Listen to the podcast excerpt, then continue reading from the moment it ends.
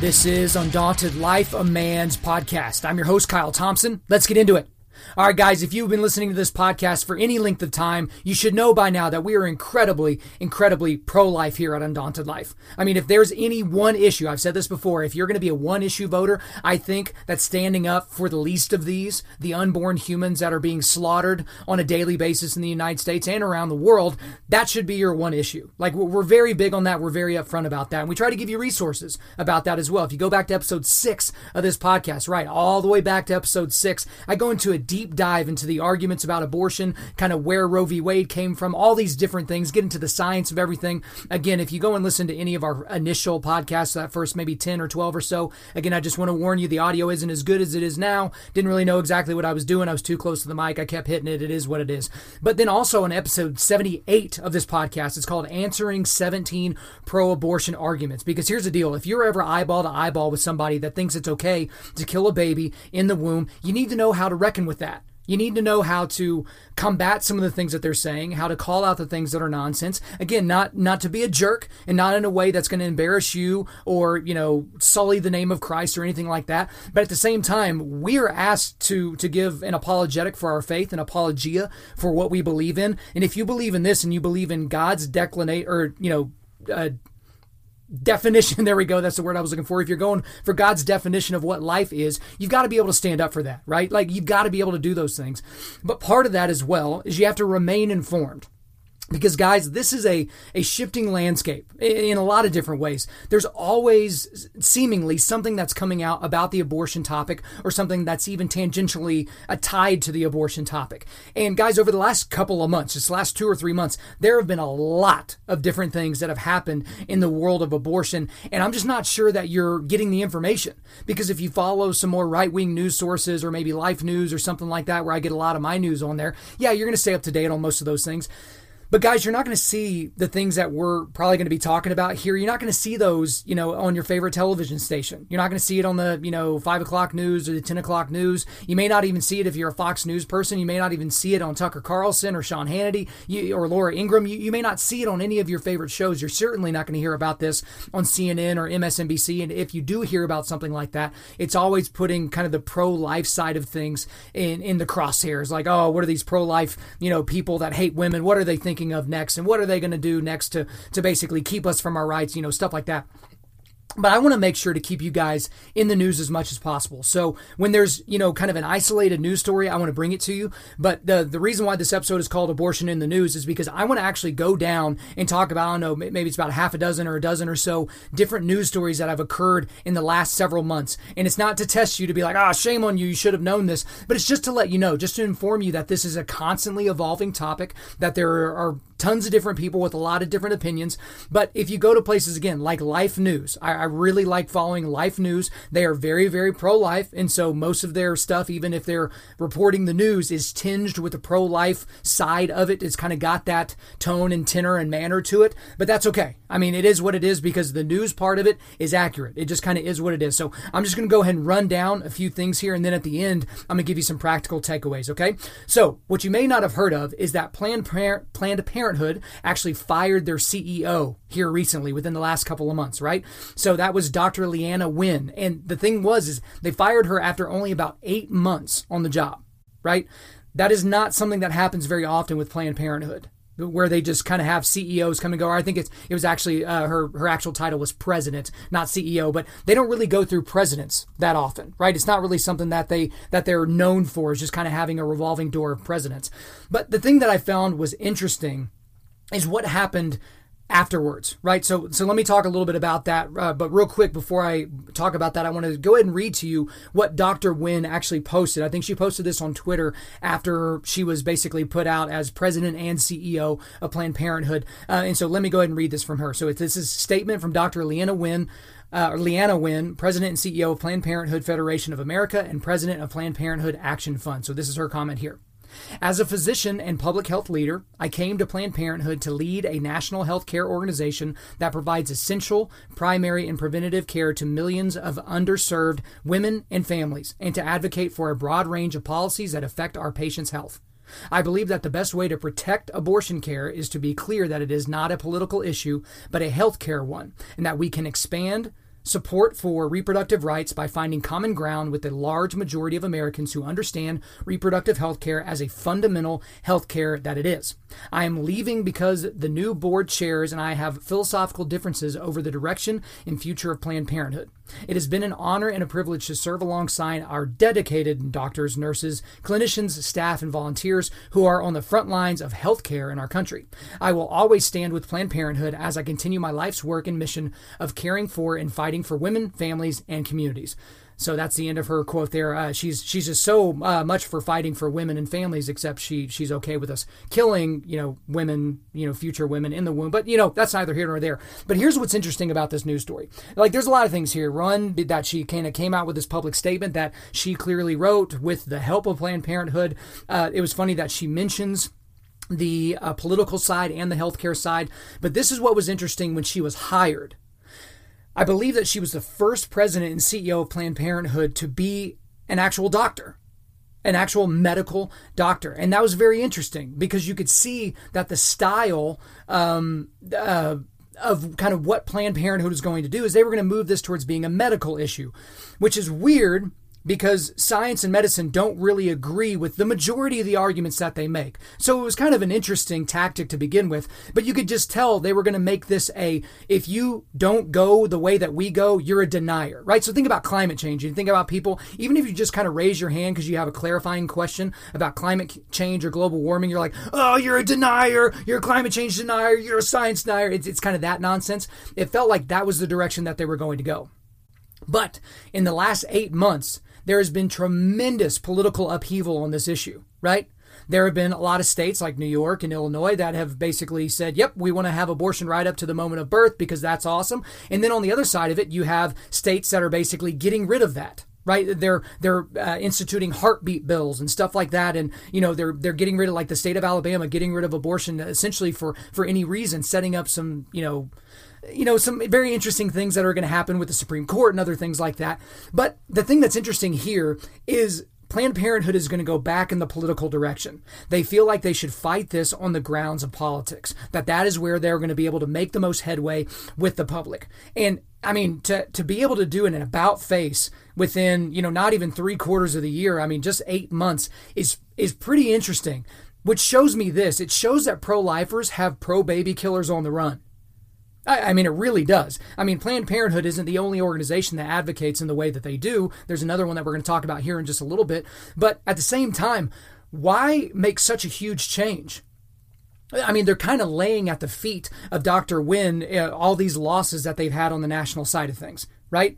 And and abortions keep going down every year. The number of people that get abortions, uh, even though access for abortions are, are coming down just very minimally. It's it's not one of those things where like if you if you want an abortion that it's going to really take too much of an in- inconvenience for you to go and kill your baby. It's just kind of one of those things. But I think this is an important story for us to continue to look at. And I would look for the new president and CEO and, and the people that they do. I would look for them to be more overtly political. And you have to look at it this way also. We're at the end of 2019 2019, a year from now, we're going to be right in the thick of the final stages of a presidential election, right? Now, I don't think that abortion is going to be a major topic. But one thing I can say is if you can look at the Democratic Party right now and the people that they're putting on the stage and kind of look at their radicalism, I bet it comes up I mean, if Trump's team is is going to be effective at communicating, hey, not only should you vote for me, but you really, really shouldn't vote for them, kind of a situation, setting up that dichotomy, it's an important thing for him to point out just exactly what these people are advocating for, right? You have candidates like Pete Buttigieg and all these other people that are coming out and basically changing scripture around to basically make it seem like abortion is not only acceptable, but morally right to do that in certain situations. So be on the lookout for what Planned Parenthood is going to be doing as they move forward. But let's go ahead and get to the next story here. So, uh, this story is Ulrich Klopfer. I think I'm saying his name right. This is a doctor that died, um, but he left behind some trophies. Okay, so this is a very, very uh, prominent abortion doctor that died here recently. But the bodies of 2,246 right? So let's not make this an inexact number. 2,246 aborted babies were found in his garage. Yeah, yeah, it's like that. So this guy died on September 3rd of this year, and on September 12th, just a little over a week later, the Will County Coroner's Office, that's in Illinois, they received a call from the attorney that was basically representing the family, and the family reported finding fetal remains among Klopfer's, you know, personal property, and they were requesting them to be removed and be removed in the proper fashion, right? But here's the thing about this story that is just absolutely astonishing. The drama in the story is just around the fact that Klopfer transported these dead babies across state lines. That, that's like the big drama for most people because he killed these babies in Indiana, but he lived in Illinois. And so he would basically, I don't know, put him in his briefcase, put him in the trunk of his car, whatever he did, and he would bring him back home to Illinois and put him up in his garage so he could look at him, right? Now, Illinois Interestingly enough, that is one of the states, as I mentioned earlier, that passed a law allowing abortion up to the moment of birth. They, they just passed that this year, right? But the interesting thing about this particular story, and this, this kind of gets back to Pete Buttigieg again, this is right in his backyard. This is in his district. But the thing that was interesting about his reaction is that he didn't really have one. I believe it was over a week after the story had broke before he was even asked about it. Because again, these guys don't don't go uh, into different areas where they're going to be asked challenging questions. They're going to go get softball questions on the View or on some you know left wing radio station or something like that. But he finally made a statement about it, and I'm not even going to say anything about the statement because there is basically nothing to it. Now, I'm not saying that this is Pete Buttigieg's fault, but at the same time, I think it's pretty easy, even if you're a pro baby killer, right? You think that's an okay thing that we should do. You should probably think that trophies is not really a good thing to do, right? Because you don't have to be an expert on serial killers or, you know, criminal minds or any of those types of things to, to understand the significance of trophies, right? Yeah, I mean, we've all heard of very, very famous uh, serial killers and the, the, types of trophies that they would keep of their victims, right? So you have Ed Gein. That's the guy who uh, Silence of the Lambs and Texas Chainsaw Massacre are loosely based on. He would keep his victims' faces. He was bas- basically cut their faces off. I mean, you had Ted Bundy who would display his victims' decapitated heads in his depart in his apartment, right? Like he would just cut their heads off and he would leave them in there for a few days. You know, you got Jeffrey Dahmer. He would preserve his victims' genitals, right? You have the the BTK killer. That's Dennis Rader, and BTK is bind, torture, kill. But he would keep, oddly enough, he would keep his victims' driver's licenses. That was something that kind of helped him get off. You know, you had Kermit Gosnell, right? So we've talked about him before on this podcast. I'm sure you're familiar with him. He kept dead babies' feet, right? He kept them in little jars in his office. I mean, the thing that's interesting here is that this guy is clearly a serial killer right? And it's not just by the fact that he's killed probably in his life thousands and thousands, if not tens of thousands of human beings, but his actions are that of a serial killer, even outside of when he has a scalpel or a tube in his hands, right? I mean, this is serial killer stuff. So you have to think to yourself if you're on the pro choice side of this argument, how do you reckon that? I mean, because eh, eh, at the very, very least, you should be able to admit that this is gross and insane behavior. But at the same time, if you're okay with what he did, then why would you be okay with him keeping the remnants of it? Like if if abortion is a morally neutral thing at worst, right? So again, understand what I'm saying. If it's a morally neutral thing at its worst, th- then why are we like absolutely taken aback by hearing this news? It's just a guy that killed babies and kept them in jars in his garage. It's not a big deal, is it? I mean, again, you kind of have to break down the insanity of people's arguments that are on the pro baby killing side of things, but just kind of is what it is. So the next story that we have here is titled Abortionist Admits There's No Question Babies Are Born Alive and Killed to Harvest Their Organs. So I'm going to go ahead and read from an article that I found on Life News. And, and guys, don't worry, I'm going to give you links to all these different stories so you can go back and read them later. But I want to read directly from the article. This is the only story I'm going to do that with. But here we go. An abortionist who testified at undercover journalist David Daleiden's hearing last week said there is no question that babies were born alive in the types of abortions discussed in the undercover videos. Daleiden and fellow investigator Sandra Merritt face felony charges for invasion of privacy in California after they exposed Planned Parenthood's allegedly illegal sales of aborted baby body parts through a series of undercover videos. If convicted, they could be sent to prison. Earlier this month, a preliminary hearing revealed new details about the case, including a witness for the abortion industry admitting that the Center for Medical Progress, CMP, videos were not altered. Then, a biotech company CEO who worked with Planned Parenthood could not deny that they harvested aborted, aborted baby hearts while they were still beating. The hearing concluded last week, and the judge has not decided if the case should go to a full trial. Breitbart reports uh, reports uh, Dr. Forrest Smith, an OBGYN and abortionist who had been practicing for decades, testifies as an expert witness about the statements that Planned Parenthood abortionists and others made in the CMP videos. Quote, There's no question in my mind that at least some of these fetuses were live births, unquote, Smith testified.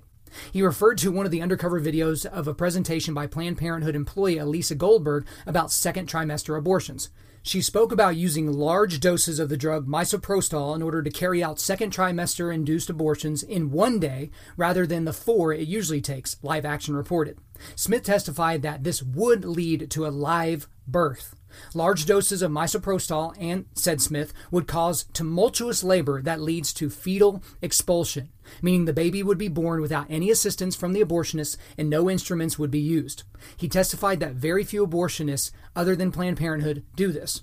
When asked if misoprostol was used but not the drug digoxin, which stops the baby's heartbeat, Smith said, No question, it's alive.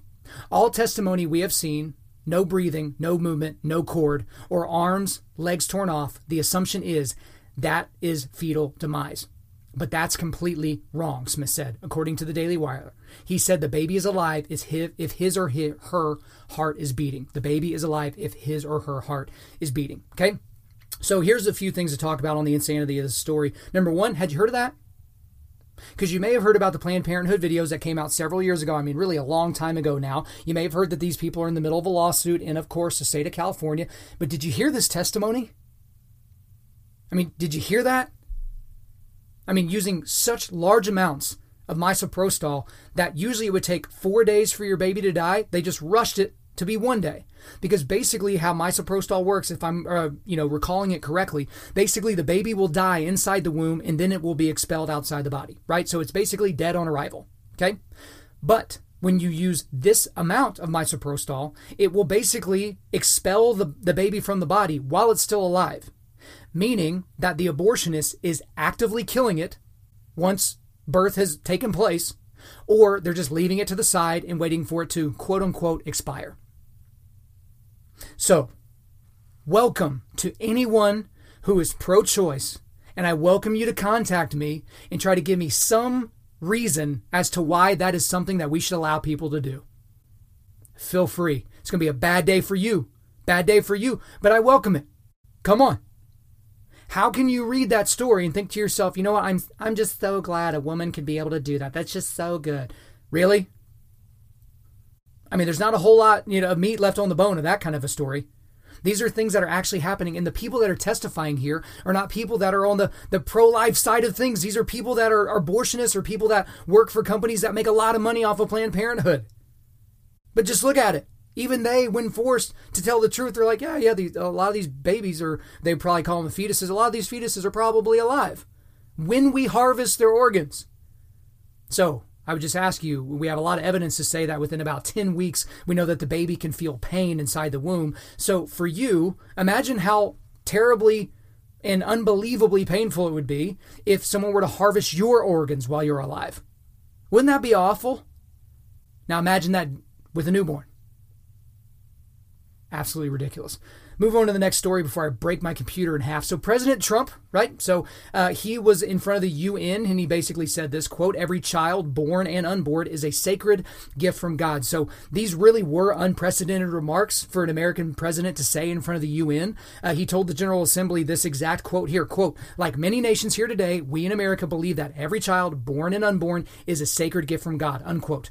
So the thing about it is, the United Nations, uh, aside from being basically a bullcrap organization um, they, they they have a lot of treaties that are monitoring bo- uh, or monitoring bodies, and uh, they have a lot of employees and officials with the UN um, that basically assert that uh, abortion is okay and they're very very left wing. But uh, Do- Donald Trump also said this. He said quote they have attempted to assert a global right to taxpayer funded abortion on demand right up to the moment of delivery unquote. And that's exactly the truth. There's a lot of organizations that are trying to get rid of laws and or enact laws that will allow you know companies companies like ours, or not companies, countries like ours, that are paying for abortions in other countries and paying for abortions of groups that we don't like. I mean, it's it's really one of those types of things. And you know, he basically reminded this is Trump again reminded all these bureaucrats that they quote have absolutely no business attacking the sovereignty of nations that wish to protect innocent life. So again, here's the deal. Here's the thing about Donald Trump. If you haven't heard me say it, I will say it again. I had two opportunities to vote for the man, and I didn't do it. I could have voted for him in the Republican primary. I didn't. I voted for Rubio, and I could have voted for him in, the general election, but I didn't. And I didn't vote for Clinton either. I left the top of my ballot blank because I don't think Trump is a very good person. I don't think he meets my basic standards of human decency, and I don't. I didn't want to have to be saddled with this desire or you know basically uh, need to defend everything that he's ever said. Right. But Donald Trump has been incredibly, incredibly pro life as a president. I mean, and, and here's the thing if I were to go out on a limb, I don't know that I would exactly agree that he's been pro life for very long. Obviously, this is a guy that has a long track record of saying things out loud, and we can see a lot of quotes from him about, you know, things that are very, very on the pro choice side of things. But since he has been president and since he's been running for president, he's been incredibly and directly pro life. I mean, uh, you you don't remember hearing these types of things from George W. Bush, George H. W. Bush. You, you just don't remember hearing these types of things. And I got to say for me that I am incredibly, incredibly satisfied with how he's acted. I'm incredibly satisfied with the things that he's been able to enact, even just on the front side. I'm disappointed in the first two years that he spent in office with a Republican Congress uh, that they didn't defund Planned, Parenthood even further. Uh, I'm surprised he didn't just cut them off entirely when he had the ability to do so almost unilaterally. Um, but again, Donald Trump is saying these things. He's saying these things with gigantic microphones in front of him. And I like how bold being about the subject, even though I don't actually believe that he feels that he is actually pro life. Okay, next story here is just like all the other stories, it's terrible. Uh, there's an Australian state that passed a bill allowing abortions up to the day of birth. So this was in September. It's the Australian state of New South Wales. So that is basically the San Francisco of uh, Australia. Some would even say that they're farther left of San Francisco down there in New South Wales.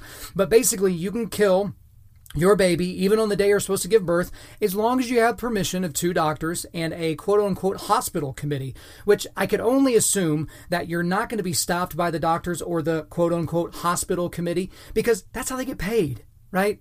They have to do things in order to be paid money.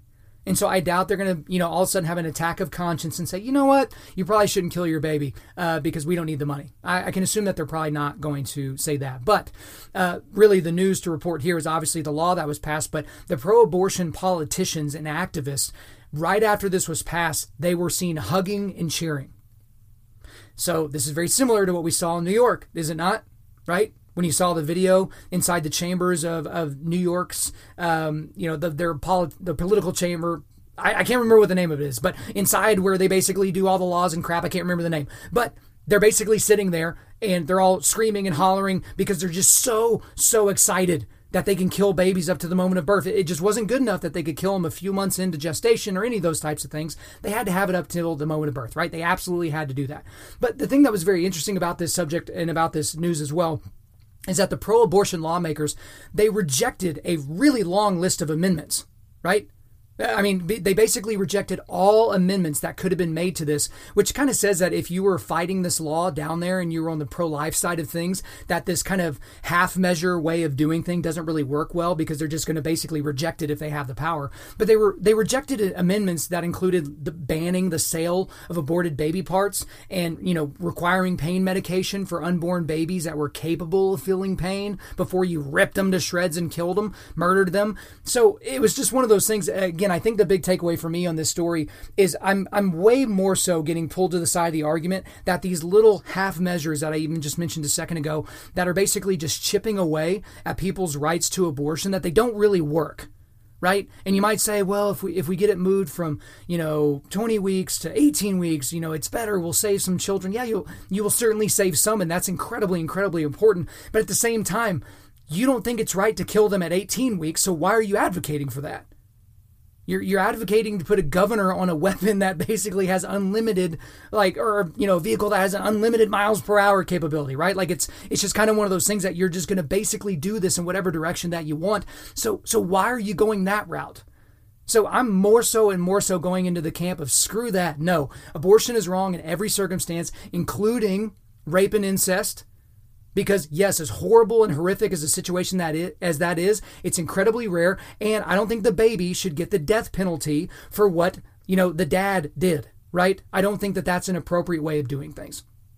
Okay, next story we got up here is the ACLU, the wonderful American Civil Liberties Union, as they're so called. They want the they want the Supreme Court to overturn a Kentucky law which would basically would let women see the ultrasound of their baby before an abortion.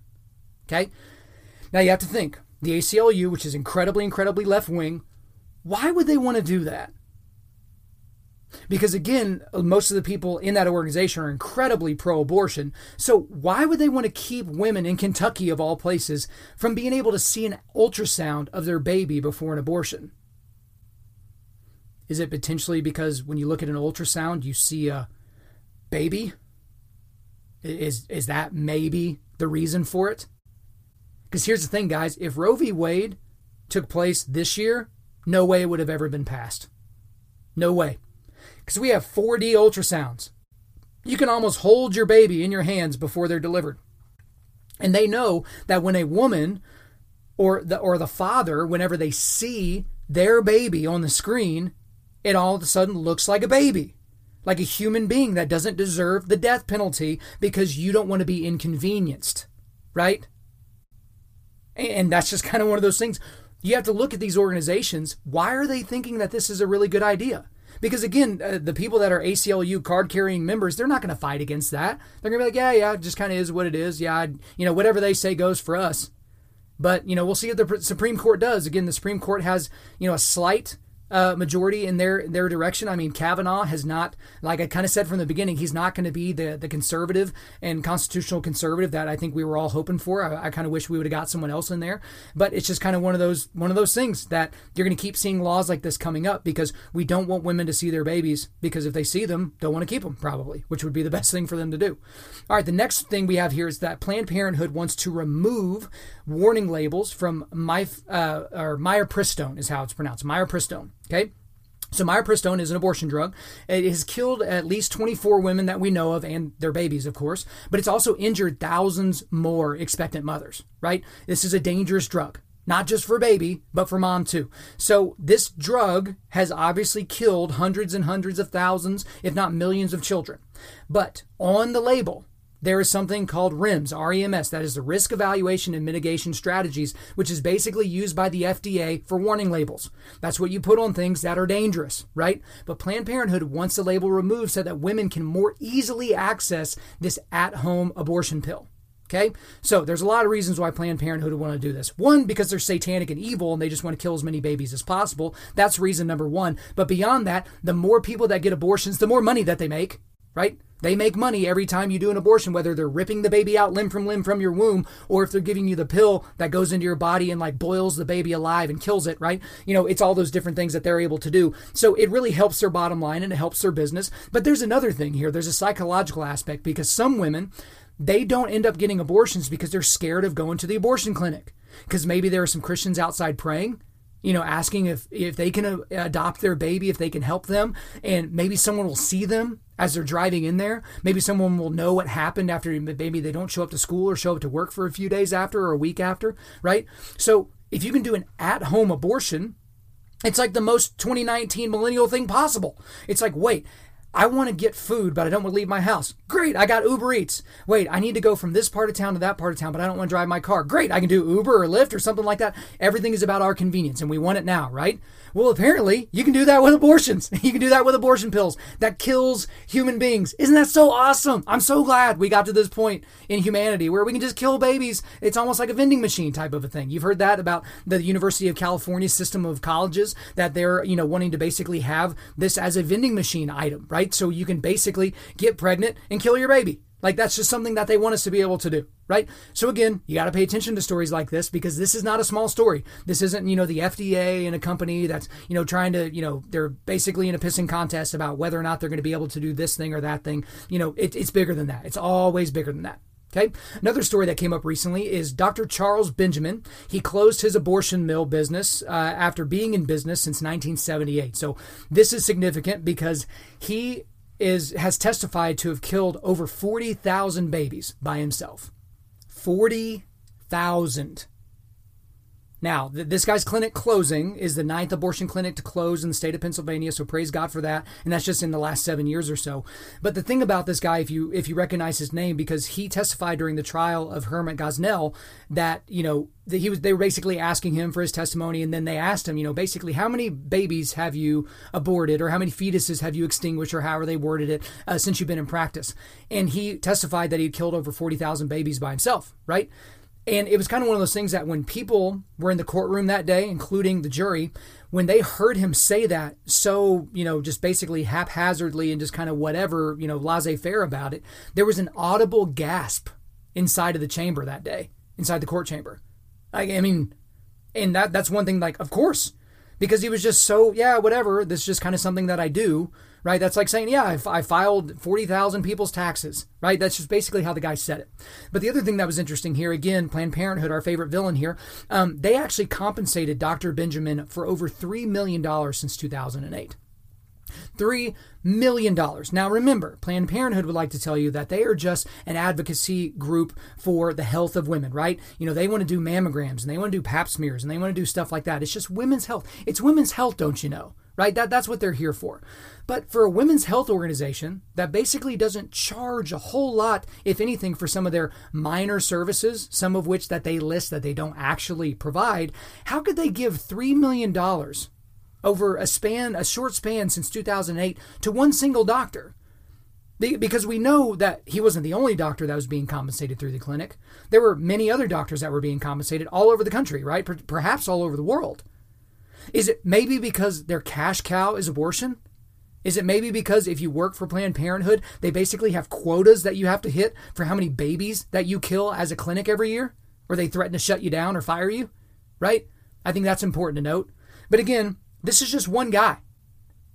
So it's kind of hard whenever someone says, oh, yeah, there's about a million abortions in America every year. And the, those types of things, you hear those stats. But this is one doctor in one part of the country, 40,000 by himself. And we don't consider him a serial killer.